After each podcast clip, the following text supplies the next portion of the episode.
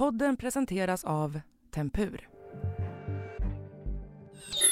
Hur tror du världen ser ut om hundratusen år? Det här är troligtvis det största miljöärende som eh, någon regering någonsin har hanterat. Igår blev det klart. Sverige kommer gräva ner kärnavfall i urberget under Forsmark i Östhammars kommun. Och där ska det förvaras i hundratusen år. Nu tar vi hand om avfallet och vi garanterar därmed en lite tryggare framtid. Ett historiskt beslut som inte varit lätt för regeringen att fatta. Och vad beror det på? Faktum är, fru talman, att eh, den här frågan har legat på regeringens bord sedan 1973. Kapitalet klarar sig ej utan kärnenergi.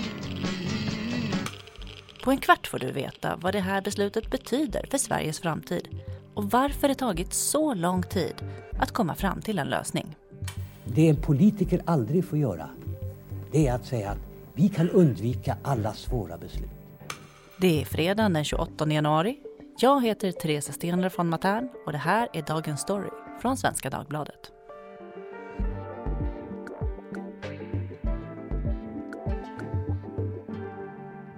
Erika Treis, klimatreporter här på Svenska Dagbladet. Du har ju bevakat den här frågan länge. Hur historiskt är beskedet som kom igår? Ja, irriterande nog så är nog historiskt en bra beskrivning. Irriterande, hur menar du då? Ja, kärnkraft är ju på inget sätt något nytt. På 30-talet så upptäcktes fiktionsenergi och 20 år senare här i Sverige så hade vi en forskningsreaktor igång och 1972 så var vårt första kommersiella kärnkraftverk, det vill säga Oskarshamn 1, i drift. Det blir alltså 50 år eh, med sopor eh, som ingen har vetat riktigt hur de ska hanteras. Och det här gäller ju inte bara Sverige utan hela världen. Och att Sverige nu de facto planerar och fattat ett beslut om att ta hand om det här avfallet, ja det, det är väl helt enkelt historiskt. Ja, det, det låter verkligen som. Kan du säga någonting om vilka reaktioner det här historiska beslutet har fått? Många eh, och väldigt blandade och så är det ju alltid när man talar om kärnkraft. Området är de facto beforskat men man kommer fram till olika slutsatser helt enkelt. Men det är också en fråga som delar människor åsiktsmässigt. Vad är, är man för eller emot? Och det är en väldigt tydlig höger-vänsterskala här. Eh, högerkanten är pro i väldigt hög grad medan eh, vänsterkanten då stretar emot. Om vi bara börjar med att förklara lite snabbt. Vad är kärnavfall för någonting egentligen, Erika? Ja, det kan ju vara lite olika saker, men i det här som vi talar om nu så handlar det om radioaktivt material som är då restprodukten från våra kärnkraftverk. Och eh, det i sig det avger joniserande strålning som är hälsofarligt. Det vet alla som har följt rapporteringen från Fukushima eller, eller Tjernobyl. Och det leder då till massa ganska läbbiga sjukdomar som sköldkörtelcancer eller leukemi. Men det är också viktigt att det här avfallet inte bara är skräp i vanlig mening utan det kan upparbetas och teoretiskt då bli till bränsle för den fjärde generationens kärnkraft. Och också användas, inte riktigt i den här formen, men, men trots allt eh, till kärnvapen. Så att eh, mm, det är känslig materia vi pratar om på väldigt många sätt. Mm. Och vad har vi gjort av det här materialet tidigare? Det har hittills lagrats främst i Oskarshamn i ett så kallat mellanlager. Eh, men nu har det ju larmats om att det då håller på att bli fullt. Och med ett fullt lager, ja då kan ju inte kärnkraftverken över tid helt enkelt bli av med bränslet och då inte producera all den här elen som de trots allt har. Fortsatt är det ju 30 procent ungefär i den svenska elmixen som består av kärnkraft. Vid produktion av kärnkraftsel uppstår farligt radioaktivt avfall som måste hanteras och hållas avskilt från människa och miljö under lång tid. Nu börjar alltså det stora arbetet med att borra i urberget. I ett långt tunnelsystem på 500 meters djup är det tänkt att det radioaktiva avfallet ska få vila. förslutet i igensvetsade kopparkapslar.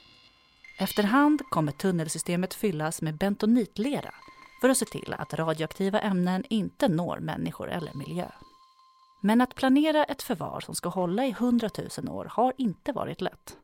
Kritikerna, bland annat Naturskyddsföreningen, menar att kapslarna inte är så säkra som Svensk kärnbränslehantering, SKB, säger. Det gäller våra barn! Gäller och att kopparhöljet riskerar att fräta sönder på bara några hundra år. Ja, men det är ju då hisnande tidsrymder som vi pratar om här. Hundratusen år. Vad har det tidsperspektivet gjort med arbetet i den här frågan? Ja, jättemycket förstås. För hundratusen år sedan, ja, då var det väl mer av en istid i Sverige. Om man bara tar med sig det så förstår man hur, hur, hur enormt mycket tid de här hundratusen år faktiskt är. Och ska man då lagra kärnavfall under en sån här eh, oöverblickbar eh, tidsrymd så, så kommer man ju att landa i många utmaningar helt enkelt. En sån som man har diskuterat mycket ja, möjligen lite kul, det enda som är lite kul i den här frågan. Det handlar ju om varningstexter, alltså eller piktogram eller något slags bildspråk. Alltså hur vet vi att framtida generationer faktiskt kommer att tolka de här varningsskyltarna eh, eller vad vi pratar om som att det faktiskt är varningar. Så att det inte är så här, ja kolla här, det ser ut som ett fornminne, här borde vi gräva och plocka upp de här grejerna. Eh, så att det är klart, det, det, är många tankar som, som måste tänkas när vi talar om hundratusen år. Och det kanske viktigaste då förstås, det är liksom, kommer de här kopparkapslarna att erodera? Det är ju trots allt många experter som påpekar att det här är en stor risk. Eh, och andra då som vanligt hävdar att strålningsrisken den är obefintlig.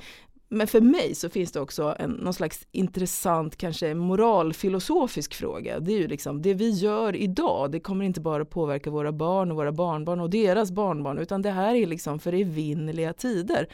Eh, vad gör det med, med liksom tanken och, och planeringen för en sån här, ett sånt här liksom ingrepp i vår berggrund och i, i framtiden? Ja, spännande fråga. Vi kommer ju inte att få svar, inte du och jag i alla fall, så länge vi lever, får vi hoppas, för då har det hänt en olycka. Ja, precis. Vi, vi har ju nu haft kärnkraft i Sverige sedan 1954. Hur kommer det sig att vi inte haft någon plan för det här slutförvaret förrän nu? Ja, kunskapen kanske inte har funnits riktigt men, men framförallt att man har velat återanvända eh, i, om det går. Det är ju trots allt ekonomi vi pratar om. Det är bättre att eh, man, man tror kanske på någon slags cirkularitet till och med av, eh, av eh, uran. Just de här soporna, det här, de här resterna, de kan ju också teoretiskt bli till bränsle. Eh, och det är väl också det man har hoppats på. Att man lagrar dem först i de här bassängerna då som mellanlagret utgör eh, i hopp om att man så småningom ska komma på eller helt enkelt beforska den här tekniken så att man kan upparbeta uranet och att det kan bli då till bränsle i den som man, det man brukar kalla för den fjärde generationens kärnkraftverk. Men som sagt, dit är det ju långt och de gångerna man har provat det på andra ställen i världen så har det gått sådär. Ganska mycket problem har uppstått helt enkelt. Det finns några, bland annat i Ryssland vet jag, som fortsatt liksom kämpar på. Vi har också testprojekt här i Sverige, så vem vet. Det kan ju vara en väg att gå, men där är vi inte ännu. Mm. Och hur ser det ut i resten av världen? Vad gör andra länder med sitt avfall? De gör i princip samma sak som vi har gjort i Sverige. Man har lagrat det i sådana här mellanlager. Eh, de är ju i sin tur då har visat sig varit säkra, hyfsat säkra till den stora katastrofen i alla fall, eh, knacka på. Men men du har ju också problematiken att om du ska gå vidare då, precis som vi talade om, ja då kanske man ska använda det här bränslet. Men någon gång så oavsett vilken typ av reaktorer som du i framtiden kan använda så kommer det att bli avfall. Och det måste man göra av någonstans. Eh, sen så är det klart att om man nu gör de här insatserna, stoppar ner dem i de här kopparkapslarna, omsluts med lera, stoppas ner väldigt långt eh, ner i berggrunden, så låter det kanske säkert eh, vid första anblicken. Och det har ju också forskats på, herregud, man har hållit på med det här i 50 år. Eh, det är klart att man vet att det i någon mån är säkert. Men frågar du till exempel Per Bolund så säger han att det här är ett forcerat beslut, det är absolut inte säkert och ska man förvara det så här i berggrunden så ska man borra ännu djupare därför att man vill ha det då under eh, grundvattennivån. nivån därför att grundvattnet skulle kunna ta med sig det här, det här liksom, eh, eh, avfallet ut i, eller strålningen helt enkelt ut i Östersjön till exempel. Och det är klart att det låter ju inte som någon toppen idé. Men som sagt, andra hävdar att det kommer absolut inte ske och det här är väldigt hållbart och eh, bland annat då Annika Strandhäll som igår sa att det är så här vi ska ha det. Måste ju vara väldigt övertygad om att det här är rätt väg att gå. Att gjuta in det ihop med glas, fylla det i stålbehållare, förlägga det i berget. Detta utgör icke något etiskt problem i förhållande till kommande generationer. Det här är ju naturligtvis djupt oansvarigt. Att tidigare generationer tog sådana här steg utan att veta hur man ska göra med ett avfall som är farligt i hundratusen år. Beslutet om ett slutförvar har varit känsligt. Så känsligt att den centerpartistiska statsministern Torbjörn Fälldin avgick 1978. Han höll nämligen inte med de andra regeringspartierna, Moderaterna och Folkpartiet, om att planen för slutförvaringen var tillräckligt säker. Den som vill föra ut en ny produkt på marknaden, den har bevisbördan för att visa att den inte har verkningar och biverkningar för kommande generationer. Ingen kan idag visa att kärnkraften är befriad från sådana verkningar, men ändå satsar man så hårt på denna produktion. Sedan dess har partierna försökt komma överens. På senare år har Miljöpartiet hållit emot och velat se fler utredningar. I mina ögon så finns det fortfarande stora frågor kvar som inte är besvarade omkring framförallt säkerheten. Och fler utredningar kommer det att bli, även med gårdagens beslut i bakfickan. Nu ska både Mark och miljödomstolen och Strålsäkerhetsmyndigheten säga sitt om hur förvaringen ska se ut mer exakt. Ja, den här frågan har ju då stötts och blötts väldigt länge. Men hur säkra kan vi känna oss med att den här förvaringen kommer hålla?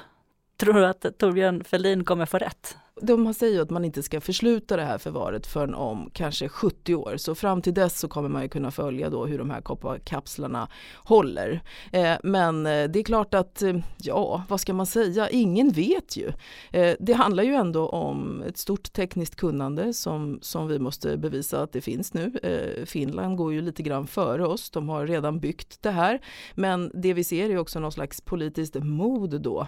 Eh, att, att faktiskt fatta det här beslutet. För någonstans någonstans så är det ju ändå så att det måste ske in, någon gång eh, och, eh, och det är väl på ett sätt bra då att det sker nu eh, möjligen. Och till sist då Erika, nu har vi fått det här beslutet.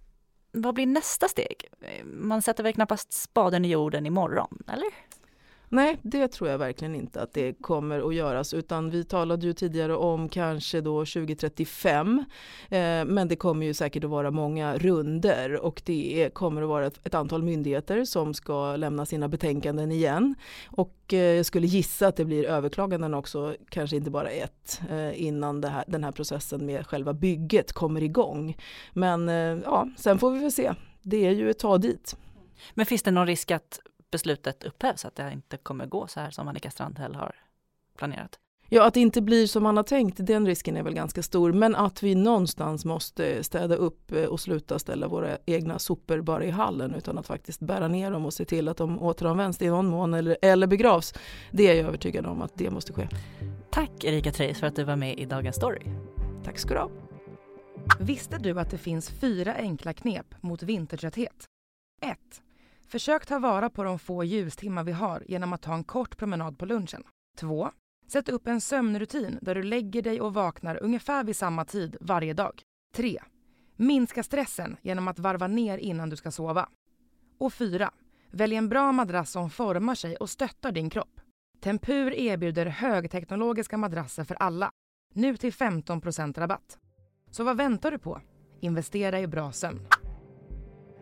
Dagens avsnitt producerades av Kajsa Linderoth och jag heter Teresa Stendler von Matern. Vill du kontakta oss så mejla till dagensstory.svd.se. Klippen idag är hämtade från filmen Leva för att överleva, Svensk kärnbränslehantering, Sveriges Television och Sveriges Radio.